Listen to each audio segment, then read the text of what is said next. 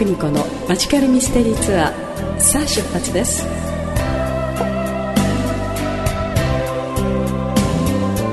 アンニュイな午後のひとときゲストトークと音楽でお届けするマジカルミステリーツアーパーソナリティの田村久美子です。さてこの番組「私たちの人生はまさにお一人お一人が主人公のドラマです。人生はマジカルでミステリーそのものというコンセプトでお送りいたします。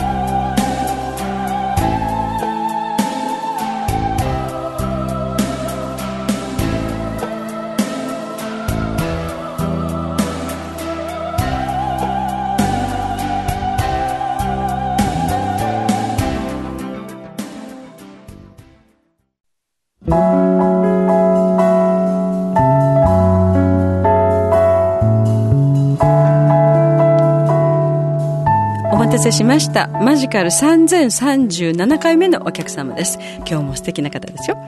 えっ、ー、とですね先月、えー、一度来ていただきましたおつなぎ役。まあ沖縄だとおつなぎ役っていうとなんとなくピンとくるかもしれませんけれども、えー、まあ沖縄的に言うととても素敵な、えー、沢高生まれのガナハレナさんです。どうも。先日どうもありがとうございました。そしてですね、えー、もう一方今日は素敵な方なんですけれどもあのガナハルナさんをあのの、えー、ドキュメンタリーっていうかあの映画がまあ、できたというかそれを撮られてですね映画監督の今日は宗像浩平さんです。どうもようこそ。よろしくお願いします。いらっしゃいました。ありがとうございます。あのー、とですね先だってあのイベントがあって、えー、宗像さんが、えー、作られたこの「おつなぎ役」という映画あのレナさんを中心にしたですね見せていただきましたけどなんかとても綺麗な映像であの前編私はなんか水をイメージしてですねあのいつもいつも耳の後ろに水の流れ綺麗な水の流れどの場面でもなんか水の音がをを感じるようなみずみずしい素敵な映像だったと思います。本当に綺麗です。綺麗でしたね。宗像さんはどちらの方？ご出身は。僕は東京ですね。東京、はい、沖縄とは何かご縁があるんですか？沖縄はあのそもそもそのガラハさんとは会ったきっかけも、えー、っと火の玉ホールですね。ああ、えー、火の玉ホールの近い。はい、はい、えー、オーナーの前森喜一さんと、はい、えー、ちょっとご縁がありましてで火の玉が 25, 25周年。で、えー、クローズしたんですが、はい、そのドキュメンタリーを撮りまして、えー、そのちょうどドキュメンタリー完成した後にですね前森さんとガナーさんがあの出会うわけなんですね、はいであので前森さんからすごい興奮した様子で、はい、すごい人がいるさと浩平やばいさって電話かかってくる。さあさあしてました。さあさあさあさあ言ってましたねでいいですかねこのままあ全然大丈夫ですよ、はい、であのもうスカイプでとりあえず話してみるがいいさということで、うん、えー、奈々さんと会いまして、はい、別にそこで僕はあの映画を撮る気というかそういったことは頭になかったんですけど、うん、えー、彼女と話してましてで僕はそういうあの分野に興味津々だったので、はい、でも気づいたらもう結構10分15分ぐらいであの映像撮らせてくれませんかって僕はもうもうつい口走ってしまうポロっても 出ちゃいましたね、えー、それがいつ頃です？それがちょうど2014年の、はい。えー、15年でした。10あ15年の5月に撮影してるから。14年頃に。2014年の終わりかな。そうですね。年末年始ぐらいでしたね。そうですね。うん。そうなんです。3年前もう4年前。3年ぐらい前になります、ね、3年ぐらい前になりますかね。はい。でそこであの不思議な出会い方をしたお二人なんですけれどもそれでえっ、ー、とえっと、りなさんの方は、まあ、この宗像さんとそういうふうなねあの、まあ、知り合うことになるんですけど、怪しいと思いませんでした？大丈夫でした？思いませんでした。ジョークですジョークです。じゃあもうあの一緒にこう今回のようなその作品があ仕事をするっていうことはまあ直感で分かりましたか？いえあの本当に不思議だなと天のね神様の計らいがあるなと思うんですけれども、うんとその頃っていうのは、まあ、私は沖縄の聖地をね巡ったりする琉球スピリチュアル、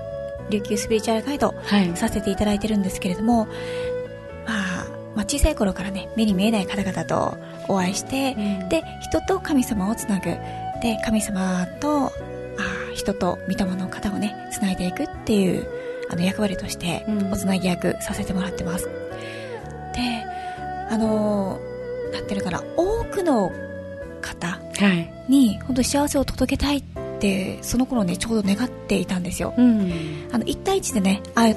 てお悩みを聞いてでそこの守護霊様たちからメッセージをいただいて解決に向かうっていうねあの一つ一つ積み上げるような歩みをしてきたんですけれども、はい、これって私の人生終わるまでずっとこれやってないといけないのかうんずっとやっていきたいんです。あ行きたいんですね。行きたいからこそでも誰かの力になるには少ないと思った。時間が少ないと思った。思ったんですよ、ね、協力者が欲しいということですね。あのとってもねなんていうのかな。この映像映像に関して何か発信できるものが必要なんじゃないかってすごく思ったんですね、うん、であのその1か月以内に、はい、宗像さんとの出会いがあったんですよ。登場があって、はい、お来たぞっていうこと計らいっていうことになるわけですね、うん、天からの、うん、でもそれは本当にびっくりしました。宗像さんも本当想像がねしてなかった。ものの10分経たないうちに撮らせてくださいってまあお導きかもしれませんね。言ってましたね、うん、まあ、今考えればもう全然それはあの不思議なことではなくてですね、あのその前森さんとの出会い以前からももう自分の中でこういう流れ流れみたいのを今振り返ると分かるんですが、その時はやっぱ分からないんですよね。もうもうこうでできてたっていう後で振り返ると全部がつながっていたっていうふうなねね。ことになるわけですね、うんうんうん、まあその2人が全然沖縄とそれから東京でっていうところででで宗像さんだってずっとここの世界であの映像を撮ってた方ではないわけですからある意味びっくりですよね。気が付いたら撮っちゃってたみたいな僕はそもそもその音楽、えー、ミュージックビデオ系のプロダクションにいまして、えー、っとそっちで行きたいなと思ってたんですが、はい、えー、4年勤めたもう途中ぐらいでちょっともう、うん、うん、違うかなっていうのは思い始めてたんですよね。で実際あのフリーランスになって、はい、えー、まあ、フリーランスになって、まあ、仕事がやっぱあまりないわけですよ。成り立てっていうのは、その時に会ってるんですよね。であのやっぱりちょっとあのあまりなんか人と同じようなことは基本的にはしたくないのででなおかつこうなんていうんですかね、まあ、世の中になるためになるようなものを作りたいと思ってた時にもうばっちりのこう被写体というかですねあのあの対象がですね。なかなかあれあの当然このようなおつなぎ役のような映画の依頼というかですねこういった映画を撮ってほしいっていうのは、まあ、まず来ないんですよね。まあまあ、まあ一般的に考えるとね、ま、ないけれども、まあ、もうですよね、ね、もう行っちゃいましたそこに行っちゃった。あのー、まあその宗像さんなんですけれども、えーと、東京生まれの東京育ちということですか。あのー、まあ沖縄だとまあ、一家に1人や2人ぐらいやっぱそうですね。ちょっとバシャーマン的な人がいるっていうのが沖縄なんですけれども。あの浩平さん自身のそのこれまでの人生模様の中でこう精神世界というかスピリチュアルなところって興味はある人だったんですか？全然バリバリありましたね。あバリバリあった。ありましたけど20代の頃バリバリあのいろんな宗教書とか読んでましたし、まあ、禅禅もそうなんですまあ、お釈迦様の話とかも。すごい好きですし、でで実際あの2010年ぐらいに世界一周もしたんですけれども、うん、あの最後、えー、一周南米ゴールがまあ南米だったんですけれども、はい、でやっぱ最後はペルーのですね、うん、えー、サンフランシスコ村というシャーマンの村おサンフランシスコ村。という、あのあるんですよ、で僕イースター島でまずあの皆既日食を見まして、モアイの前で。でもう、わーおってなるわけですよ。わーお。わーおと。もう、もう、ロケーション的にはもう、これ以上のものはないっていう。とんでもないですすごいタイミングでしたね。動物になっちゃいますよ、みんな。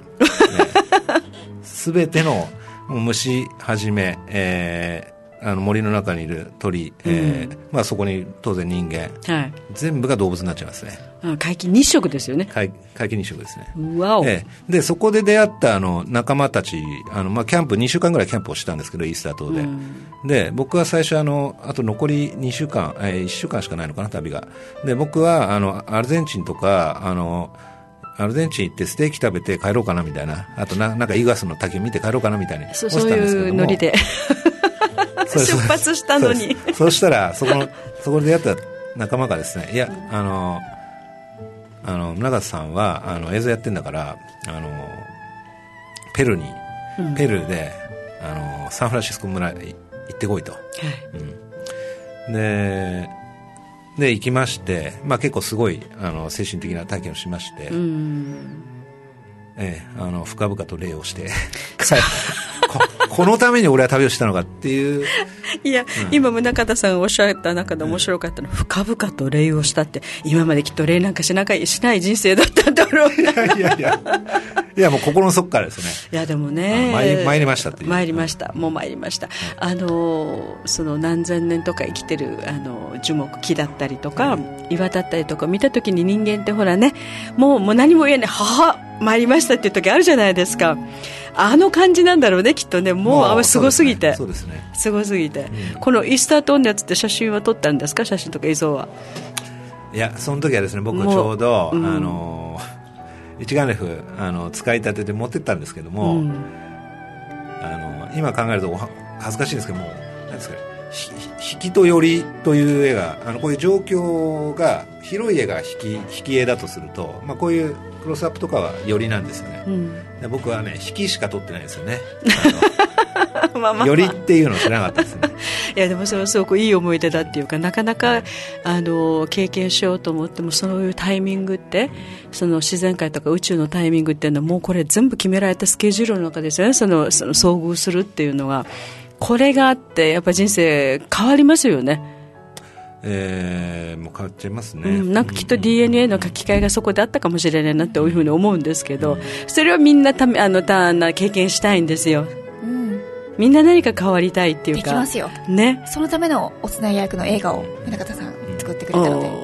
で。作った。ちなみに前後しますとあのグレゴリー・サリバンさん、はい、僕があの精神世界一回ちょっとお休みじゃないですけども、うん、あの仕事で忙しくてそれどころじゃなくなってたんですけれども僕はあの彼が広めていたあのシリウスですね、はい。ええ、あのあの映画ね、ええ、僕はあのあの一枚で人生変わっちゃったんですね。あの頭の頭の中に原爆が落ちたんじゃないかっていうぐらいの。えそれはえっ、とペルーに旅するイースター島に旅する前ですか？これ時系列で言いますと、はい、旅をしたのは2000、えー9年から10年にかけてですね。でシリウスをご覧になったシリウスが、えー、っとこれが火の玉ホールの、えー、ちょうどその沖縄で見てるんですよ僕は。それであの前森さん家にあの泊まらせてもらっていて最終的な火の玉ホールドキュメンタリーの最終編集をしている時に、うん、前森さんが何気なくそのシリウスの。シリウスのあれをテレビで流し始めて、うん、もうねあの編集がね進まないんですよ。もう気になって。気になって。気になって。でもだんだんあのもうずっと目を奪われっぱなしで、多分1日で僕10時間ぐらい見てるんですよね。な10時間以上見てます。あのリピートで。いやこれはやばくないですか？これはやばくないですか？っつってで1か月で30回ぐらい見まして、はい、1か月後にあの宇宙人に会いに行きましたねグレッグに、うん、でそこから僕はそのあれですねあのだ騙されてたっていうか あの誰 に？最初は最初の1か月は社会に騙されてたと思ったんですけど、まあ後々あ自分に騙されてたんだなっていう、あそこいいですね。変わる変わるんですよ、うん、変わるんですけれども別にそれを受け入れられ受けあの騙されてただちゃんとした情報がこっちに来てなかった。でそれを受け入れてたのも自分ですし、あのそれを信じたのは自分なんで、まあ、結局自分騙されてたんだなっていうのはええあのオチとしてあります。あのでもそのまあ、そのからくりが分かったっていうか自分が何かに騙されてるってことをこう知るきっかけがそこにあったっていうのはすごいラッキーですよ、ね、死ぬまでだって騙されたままあれあれ見てなかったら。何回も生まれ変わってこなきゃいけない見てなかったらまだなくしたいです、そうですね。そうですね。あれはでかいですね今の僕。あのそうなんですね。このグレゴリー・サリマンさんっていうのは私も友人ではありますけれどもあの国境を越えて宗派を越えてもうもうなななんかこうなんていうんでそういう、えー、同じ星から来た人たちってもう出会うようになってるっていうかそれがその気づきだったりとか今あの宗像さんが経験しているような自分で経験計画したつもりではないのにそういうものに遭遇していく。で後で考えてみるとみんながこうつながみんなつながっていくっていうふうなことがあの一つの現れ方ですよね。そのスピリチュアルなとことそれから宇宙とのつながりみたいなものにこう興味を持ち出す、うん、でもこれもきっかけとかがあると思うんですよね、うん、あの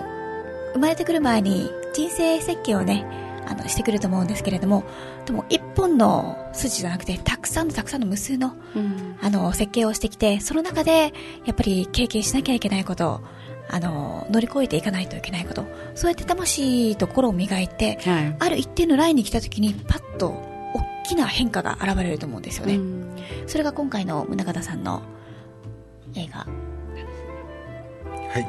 何ですか？シリウスと映画。シリウスですね、うん、はいそうですね。まずシリウスに出会いそして、まあ、そこからまた自分の人生模様もなんかもうそろそろ変えたいなと思うところも同じタイミング。ちょうどガナーさんと会ってるのもそのタイミングです。多分1か月前後。多分そこで僕のターニングポイントっていうか。そうですね、うん、スイッチがありましたね、うん、じゃあね何かが変わるところだし。変わりました。でもその頃はもうアホのように毎日のように本がアマゾンから届くような、うん、もうもうあれですね陰謀を調べてなんか悟り調べてななんかもういろんなもうありとあらゆるありとあらゆるですね。あので何なんだこの世の中はっていうか、うん、なんだなんだどうなってんだっていうかあの今まで本気でその情報を自分が取りに行ったことがなかったっていうか、うん、やっぱりそのねあのあの今おっしゃってるようにその情報っていうのが例えばよくこのマジカルでも話すテーマなんですけどあの、まあ、社会要するに政治も経済も教育も、立ち止まって見てみると、うん、ちょっとクエスチョンマーク、はてなマークいっぱいかなっていう、もう全部頭打ちだし、で、このままでいけないだろうっていうふうに、もう、もう見えなきゃいけないじゃないですか。見える。はい、知らないといけない。そうです、ね、そこに間違いがあるっていうかなんかね、はいはい、あのそうしないと私たち学校と社会と家庭でしかいろんなものをこう培わないじゃないですか、こうね、えー、情報っていう意味では、えー、であと大人になったらすごくこれで大変な思いするでしょ？それだけしかないから情報が基本は。そうじゃないことにいっぱいそのほら心理が本当のことがあるから。でそれを気づかせることをなさる人たちが今たくさんあちこち生まれていて。であの宗像さんも玲奈ちゃんと出会ったり、皆さんまたグレッグに出会ったりそしてご自身でもこうこれをもう探していくっていうスケジュールの中で今生きてるっていうふうないやいいね。一つの映画みたいですね。そうですね。ちょっとごめんなさいねじゃあ。ライフワーカーの学生。いってらっしゃい。じゃあまたね。またね、3月、うん、あのはい。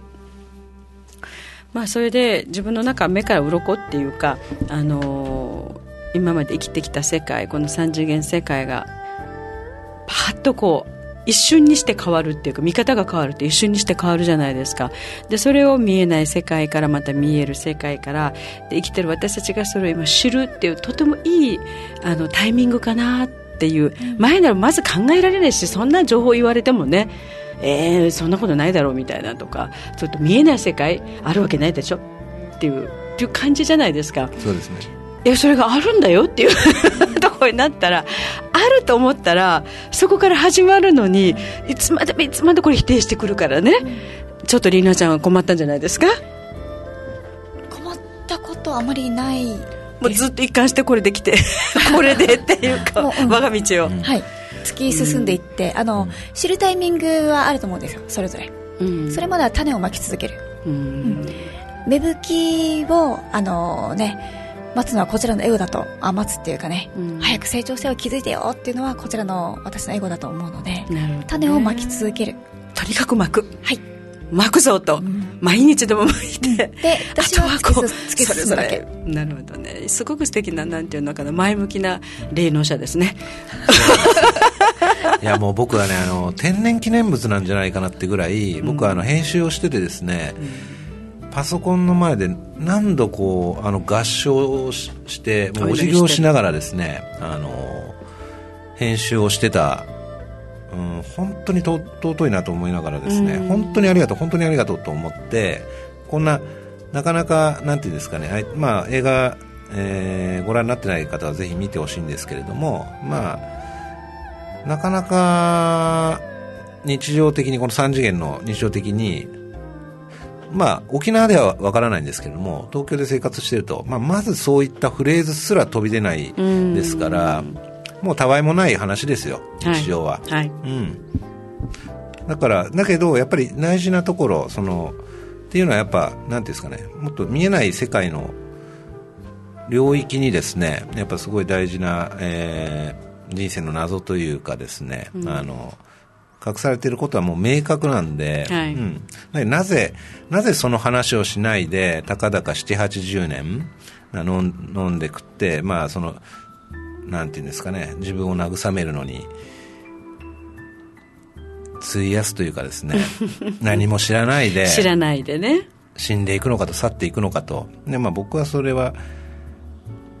えー、なんですかね、まあ僕はそうはしないんですけれども、なんかあのー、まああまりにこの物質経済優先、はい優先ね、社会で、あまりそのお金、背金主義というかですね、お金を多く稼いだ人が偉いというか、お金がないと楽しめない。っていう、うん、まあそれ、なんとなく、なんとなくトータルして僕はなんか、あの、そういった感じなんじゃないかなと思って、ちょっとそこにあの一石を投じたいというかですね。うん、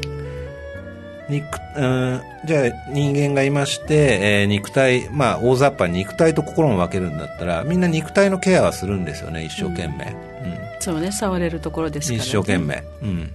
だけど心のケアっていうのを果たして、心のことを果たしてどれぐらい理解して、うん、あのー、何を感じてるのかなっていうの、うん、そうね結局今ほらここはもうあのまあ、資本主義経済の中ではですねとにかくお金優先物質優先ということをこれがもう正義でしょ？なってますけどこれが人間のためになるかっていったら何にもならないっていうことをもうそろそろ知らないといけないっていうか。やっぱりあのそれが外を向かせるシステムなんですよね、うん、外界を。もう自分を絶対内観しませんからね、うん、内観させないためのシステムなんですね、うん。そそういう罠があるっていうことで、ね、それもあの、まあ、後々分かるんです分かったんですけれども、まあそういうまあやっぱりあれですよね内側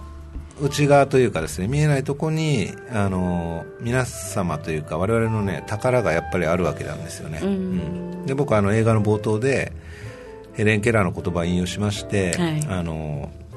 本当にこの世の中で一番素晴らしいものはあの手で触れることも、うん、あ目にも映らないし、うん、手で触れることもできませんというような、うん、あのそれはやっぱ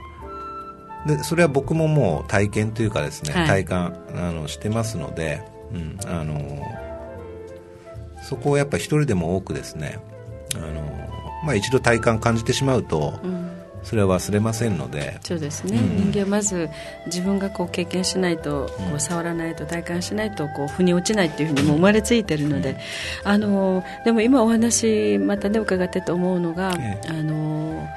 えっとまあ、そこまでは、えー、個人レベルの皆さんご自身があの体験したり興味を持ったりっていうことなんですけれども、あの例えば宗像さんに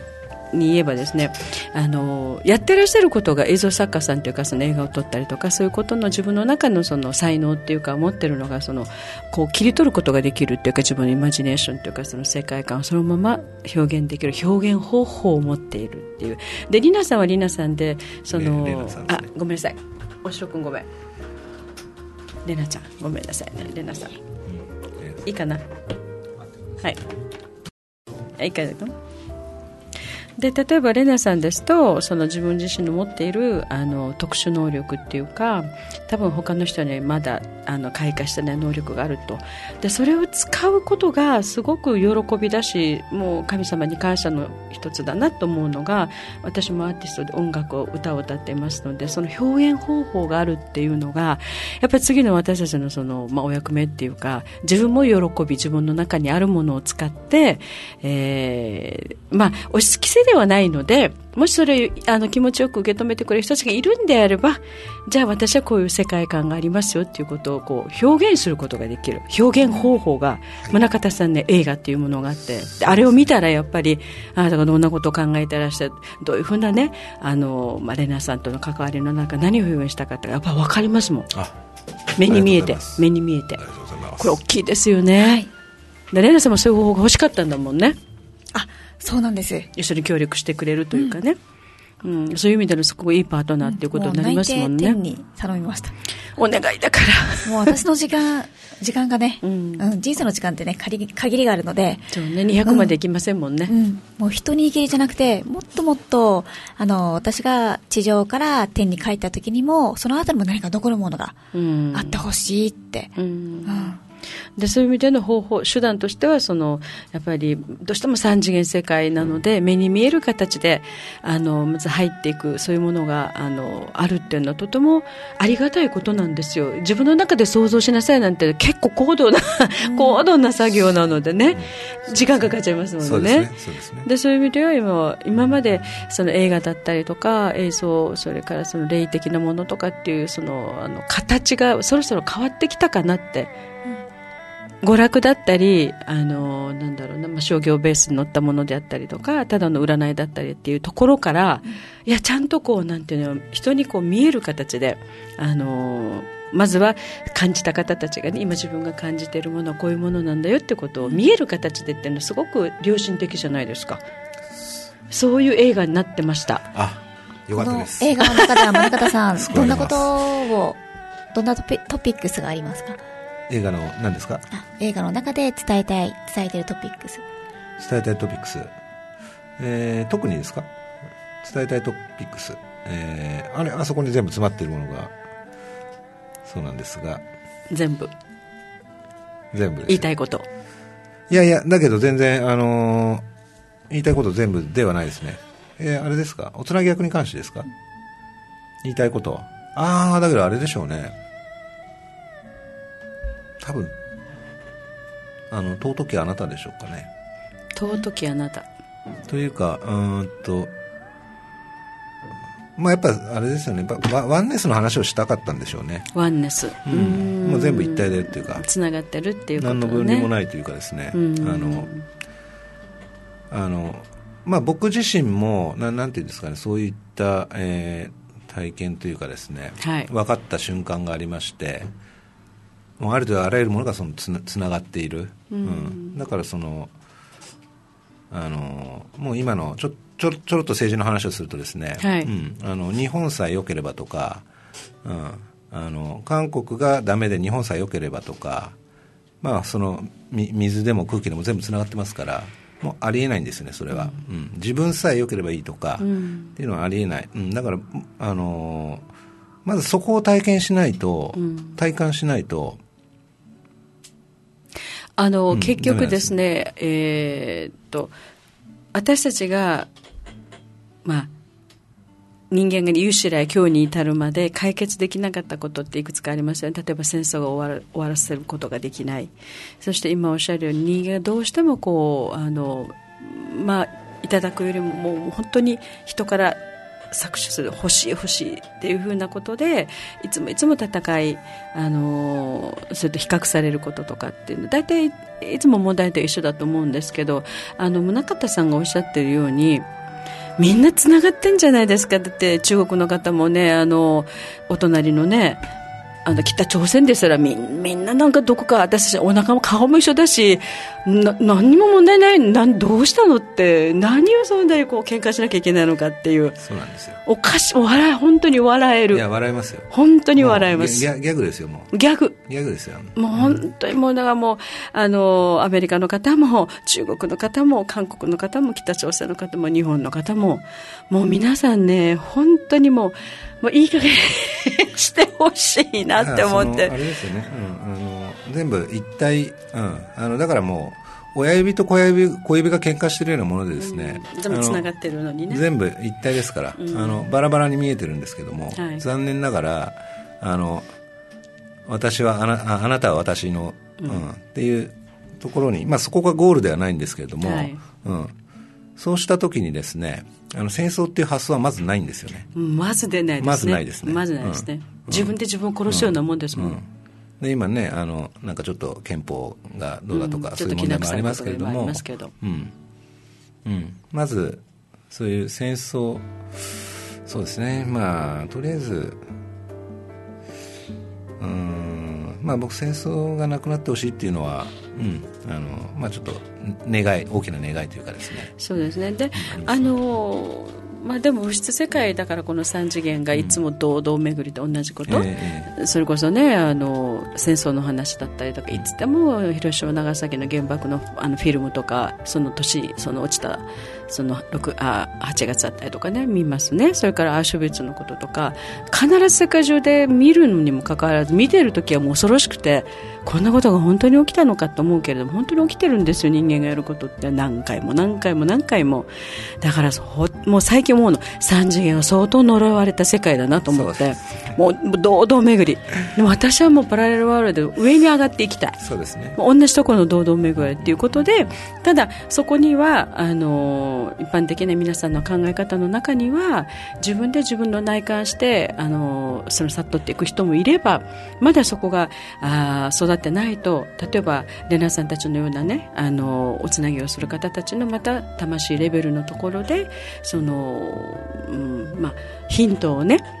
ヒントをいただくっていうふうなこと。をここにあるのみんな全部使えばいいのになって利用すればいいのになと思うんですよ。レナさんのことも利用して宗像さんのことも利用してグレーグのことも利用して。で自分たちがね悟っていい形の環境で生きていければそれでいいじゃないですかね、うん、なんか問題あります？いえあのー、知って活用する、うん、うん、自分の生活に取り入れる。で宗像さんもね先ほどお話の中ですごいいいことを伝えてたなと思うんですけれどもあのー、この学校、社会、生活、これがね、あの、何かちょっと、違うなって感じた時に、自分で情報を探す。与えられた情報だけを受け取るっていうのをまずやめて、で、情報を探して、自分の中で分析していく。で、情報の中も選ぶ。それがすごい大事だと思います。選んで活用していく。もっともっと頭と心を働かせて、うん、与えられるだけの環境からまず抜け出すことがあの内観につながる、うん、でそのね例えばこの社会社会というかね流流れちょっとおかしいなと感じた時にただ不平不満を言うだけじゃなくて自分で探してじゃあ今の自分は何ができるか。それをまずやっていく。内観をしながら今の自分が輝かせる輝くことを探していく。自分の特技自分ができること人を喜ばせること私の心が喜ぶこと。そこからあのまずやっぱり表現っておっしゃっていたんですけれども何かを表現をするにしても努力が必要だと思います。自分を磨く努力。そこの輝きに触れてたくさんの人が集まってくるので、うん。ああ本当にそういうことなんですね。結局私たち人間っていうのはあのよく比較することを学校でも社会でも学んでしまったがゆえにですね自分っていうのが分からなくなっちゃってるしでも実際本当は自分が一番素敵で世界で一つの存在だっていうことを本当気がつかないといけないもう顔が違うように名前が違うように。で全てのその自分をしあのよく言うんですけど私たちって自分の姿を直視できないんですよね。鏡だってあの直接的ではないしそれこそ大変失礼ですけどカメラだ映像っていうのはまた違うもの光のまたねいろんなものが入ってくるので自分なんでね私なんかよくありますよ。私ってもうちょっと可愛いかと思ったらなんか 写真とか見てなんなんでこんなブスなの？あわかります、ね、鏡を見てる時と、うん素の素の状態を客観的に映された時のそうそれで自分のイメージと思ったら全然違っててね。でそれが性格なんてもっとですよ。私なんかこんなだあんなだとか、ね、愛されてないとかなんかそんな話があるじゃないですか。要するに一番、まあ、神様が作ってくれたものとしてあの一番自分っていうのが死ぬまで直視できない。こうやって宗像さんもあのレナさんも私はこう客観的に見ることができるけどそのように私は自分を見れないんですよね。だから誤解することもあるしあのまあなんていうのかな。そうやっぱり誤解かな。であの僕が思うのはですね結局あの東大元暮らしというかですね、うん、一番の盲点っていうのが自分自身なんですよね、うん、一番見えてないのが自分自身なんですよね、はい、でやっぱりそのえー、っとあのいろいろ賢人と呼ばれた、まあ、哲学者であったりだとか、うん、そのギリシャの神殿になん、えーと、己を知れと、えー、柱に刻まれてるらしいんですよ、うん、でやっぱその汝自身を知るというかやっぱそこに尽きるというかですね、はい、自分は何者かっていうのが、えー、一番あの大事なところっていうか、うん、あのあのそこそこなんですけれどもまああのだけどやっぱ自分と向き合うのが怖い人、うん、っていうのもあのお見受けするんですけれども、はい、だけど一番あの僕がお伝えしたいのはあの自分と向き合って自分の奥にあなたの一番欲しいものがあるあるんですよ実は。怖くないんですよ、うん、あのでやっぱりその見えない世界の話っていうのはやっぱりその大体基本的にその幽霊だとか、うん、怖い物体をね、イメージしますのでね、なんか、うん。まあ、じゃあ宇宙人でもなんかその、うん、誘拐されたなんか なんか血を抜き取られたらとか、まあ、大体そういった怖い、うん、あの悪いイメージがつきまとうんですけれども、えー、でまあねガナーさんとかといろいろ教えてもらって、まあ、そういった存在は、まあ、いるにせよそうじゃないという、うん、あのもっと光,、うん、光り輝いてる、うん、愛にあふれた存在たちがあのいるってことも僕もあの教えてもらいましたし、はい、でまあ、そっちの方を旧来のその見えないあの、うん、で怖いから、うん、あの見たくないとかそういうんじゃなくてもっとなんか優しいあの、うん受けやすい形でちょっとお伝えできればな。でこれからみんながそういった話を普通に友達とか家族とかと、えー、普通に話せるような、えー、ことになったら非常にあのね、物質のこの見える世界っていうのはいくらでも皆さんご存知ですし。もう本当見飽きるほど見てますね、そうですね。うんざりするほど、うん、ええ、でそれも加わったらすごく人生があの何倍にも豊かになるんじゃないかなというか。あのーもう二人そういう意識を持っておられる方たちが作り上げたこの作品のあのつなぎ役ですね。でまあ聞いてらっしゃるリスナーの皆さんまず一度はご覧になっていただきたいとそうすればそのうん、まあ、監督の表現したかったことそして出演しているレナさんがこう何をこうねあのお役目としてやってらっしゃるのか。一目瞭然な映画にで仕上がってましたので。ででもあの私も見たものとしてですね言えてるのは言いたいのはですね、えー、とにかくこうみずみずしくて水の流れのごとくすべてがですね最初から最後まで。そしてあの明るくてでそのおどろおどろしたものもなくでで何よりも、まあ、レナさんがもう本当に人が幸せになれるようにあの自分ができることがあればっていうのがすごくよくわかるしそれであ私たちは沖縄の人間なのであの彼女のような人が沖縄に生まれるっていうのもよく知っておりますのででなぜこんな世界にたくさんのこのまあ、国がある中でですねその沖縄のこういう、まあ、霊能者というかその三次元的じゃないもっとこうあのちょっともうちょっと3.75ぐらいの 人たちがどうしてこういっぱい生まれてくるのかということで今は誇りに思います。いやそうですね。僕もだからそのやっぱりなんかすごいなというかですね、あのすごいなって思う人、まあ、その精神的にとか意識が高いなと思う人がうわまた沖縄だっていうことがもうあので何なんだろうこの土地は、と思ってた時もあるんですけども調べてみたらもうあら納得というかですね多分あの僕はこの地球のえー、キーポイントの土地であると思ってまして、うん、あの地球があのもし世界平和が訪れるんであれば僕はフロム沖縄なんじゃないかなと。なんかちょっともうちょっと沖縄の人に僕がこおこがましくもあのお願いしたいのはもっとその平和のことをですね、うん、あの伝えていただきたい、うん、あの戦争のことをえー、世界に対して発信してほしい。戦争の悲惨さを、でその情報が、ね、情報統制されてますからで、まあ、僕も東京に住んでて、まあ、沖縄のニュースっていうのがあんまり出てこないんですよね、ね、うん、もうあからさまですね。僕がネットでもういつもずっと調べてますからあの何があったかっていうのを、うんうん。まあ、ひどいぐらいに知ら知らされてないですね、はい、あと沖縄の方に、えー、とちょっともう一つお伝えしたい。といえば情報が言ってないんですよ、うん、知らないんですよ。みんな。その悪気があってほっといてるわけではなく、うん、知らないですそうですね。まああのまあ、その渦中にあるっていうか、その場所っていうのは案外知られないようになってるっていうかこの気づかれないようになってるっていうかだけどねもうもういい加減こうやって外の方たちが一生懸命沖縄のことをアピールしてくれてここも素晴らしい島だし面白いミステリアスだしっていっぱいいってそれでもう内外からたくさんの人がこう沖縄っていうものに興味を持っていらっしゃる。今この今日この頃なのでそろそろ地元の人もねあのみんないい人なんですけど沖縄の人って、えー、もうあの本当にあのゆっくりはいどうぞっていうか そそれもいいんですけれども、はいはい、でもやっぱりそれぐらいあの外からあの見るとですねいや沖縄は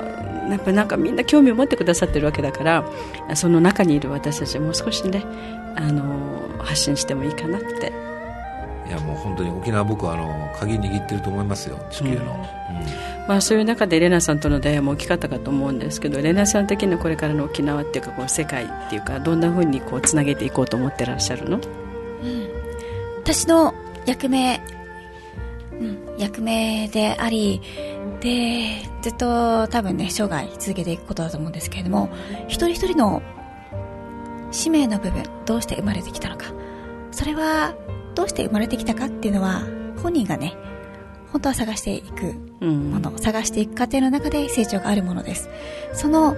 あのどうして生まれてどういうふうに生きていきたいかっていうことのサポート。魂の底上げというかね引き上げ、うん。まあ、言葉は上から聞こえるかもしれないんだけれども私は引き上げていきます、うん、ずっとずっと、うん、で先ほど沖縄のね話に触れたんですけれども、まあ、こういうラジオだからね言えることだと思います。沖縄は貧困があります、家族も多いです。まずそこの生活生活の大変さに縛られて、うん、うん、心の部分が見れない、うん、見る余裕がない。だからあえてそういうことになってるのかなと思ったりもします、うん、まあ経済っていうことも含めてですね、全部バランス取られてますね。うん。あのーまあ、でもやっぱり願うことは全てのことがまあ計画されて今この歴史もねあのこの沖縄のライフもねこの精神世界は動いてるんだとしたらでもやっぱり未来は明るいって信じたいのでそれで沖縄がキーワードだってね宗像さんもおっしゃってくださってるのでやっぱりここにあるなんか流れとかここにある歴史の姿だったりとかっていうことを絶対この無駄にしないようにっていうかこれがきっとこれからみんなが期待しているように沖縄の人たちも何か覚醒をしたり島自体が覚醒醒したりその日本自体が覚醒したりすることによって世界にねあのなんていうのかな発信する一番のそのボタンそのおへそですね。がやっぱり日本であり沖縄であると信じたいので。いやもうそうですよ。間違いなく。だからそれを皆さんあのどこかに頭入れといてもうすぐですよ。心が豊かな人がすごく多いです。優しくて人のために何かしたいとかね、うん、本当